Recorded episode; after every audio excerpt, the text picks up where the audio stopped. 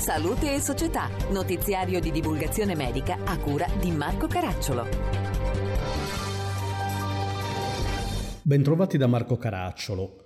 Paura del buio, un progetto che attraverso il linguaggio onirico del cinema d'autore racconta il ruolo dell'anestesista rianimatore nell'informare e accompagnare il paziente, per superare la paura dell'anestesia e vivere più serenamente il percorso operatorio. Il servizio di Antonella Pitrelli. Un cortometraggio per raccontare attraverso la metafora del buio l'importanza del ruolo dell'anestesista rianimatore nell'informare il paziente e consentirgli di superare quella paura del buio che secondo una ricerca riguarda circa il 63% di chi deve sottoporsi ad anestesia. Il corto dal titolo Paura del buio, progetto di MSD Italia con il patrocinio della Società Italiana di Anestesia, Analgesia, Rianimazione e Terapia Intensiva, è stato presentato alla Festa del Cinema di Roma. Ma come si combatte per chi fa scienza alla paura del buio? Si combatte facendo leva su degli assi importanti.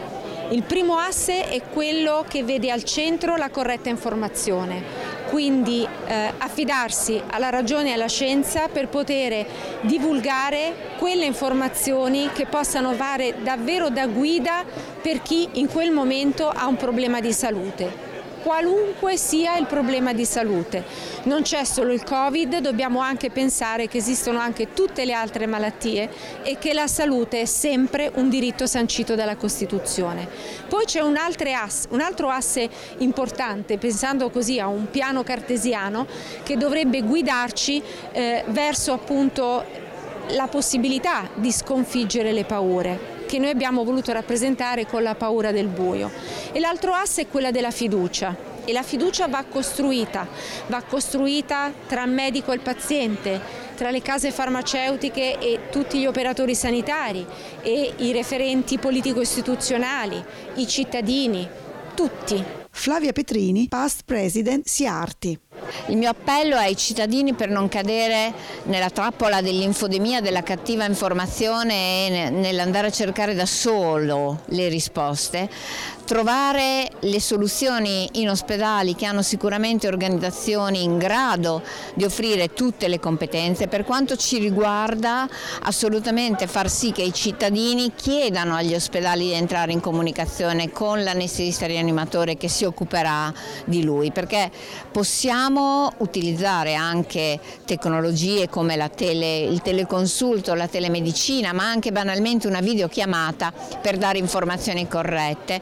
E con la possibilità di far comprendere che il rischio zero non esiste ma che tutto può essere controllato. Il sistema sanitario è assolutamente in grado di farlo. La parola alla protagonista, l'attrice Eleonora Giovanardi. Abbiamo raccontato la storia di una dottoressa anestesista, che sono figure che non vengono spesso eh, ricordate, per questo mi ha fatto piacere poterla interpretare attraverso la metafora del buio, sperare di aver aiutato il più pubblico possibile a superare la paura dell'anestesia e magari a farsi venire la domanda chi sono questi anestesisti anestesisti, come dicevano stasera i medici, possiamo chiedere qualcosa di più a loro, possono darci qualcosa di più, si possono avvicinare di più a noi eh, pazienti eh, e quindi per me è stato un onore poter partecipare a questo cortometraggio.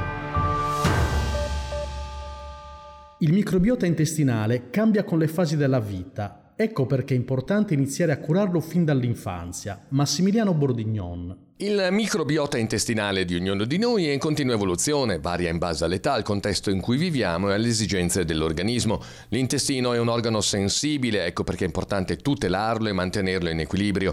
È stato approfondito proprio questo argomento all'evento Iovis Cambia con me per la campagna Fingerprint batterico in cui Iovis ha presentato la sua linea di fermenti lattici, tra cui Iovis Bambini.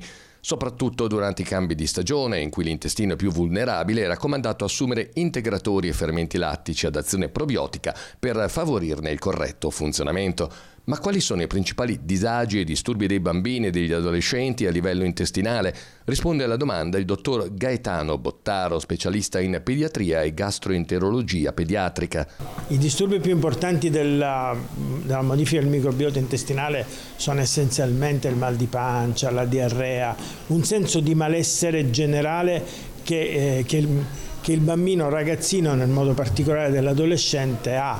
Lui, eh, l'adolescente modifica sempre il suo, il suo, microbiota intestinale, quindi è sempre a rischio di, di, di, di alterazione, ha bisogno di essere integrato e, e questi primi segni di allarme, quali malessere, mal di testa, astenia, facile stancabilità e diarrea soprattutto, sono da tenere in conto. Ed è la professoressa Patrizia Brigidi, docente di biotecnologia delle fermentazioni all'Università di Bologna, a spiegare a cosa siano dovuti questi disagi e scompensi. Il bimbo, mm, come anche poi l'adulto, è particolarmente sensibile a questi cambiamenti del microbiota intestinale, quindi da un profilo equilibrato, che noi chiamiamo eubiotico, la composizione del microbiota si sposta, si muove e diventa eh, va verso quello che noi definiamo un profilo disbiotico, un profilo in cui prendono predominanza, prevalenza microorganismi che eh, si definiscono patobionti che possono